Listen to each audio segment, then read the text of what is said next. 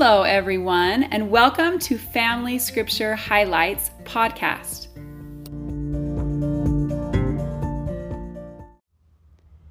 In Matthew 8, we liked that the man said, If thou wilt, make me clean, showing that we need to accept the Lord's will and timing. We also liked that Jesus can calm the storms in our lives, and that Jesus asked them, Why are you fearful? O ye of little faith, showing that faith and fear are opposites.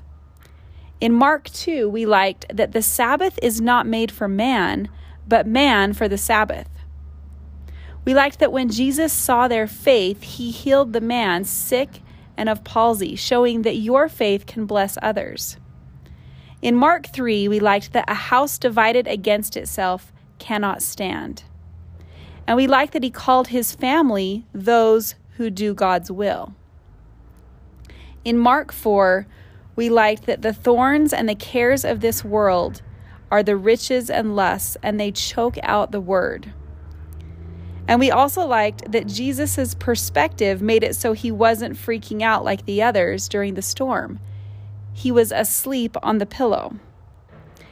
In Luke 7, we liked that Mary anointed him with oil and her sins, which were many, were forgiven, for she loved much.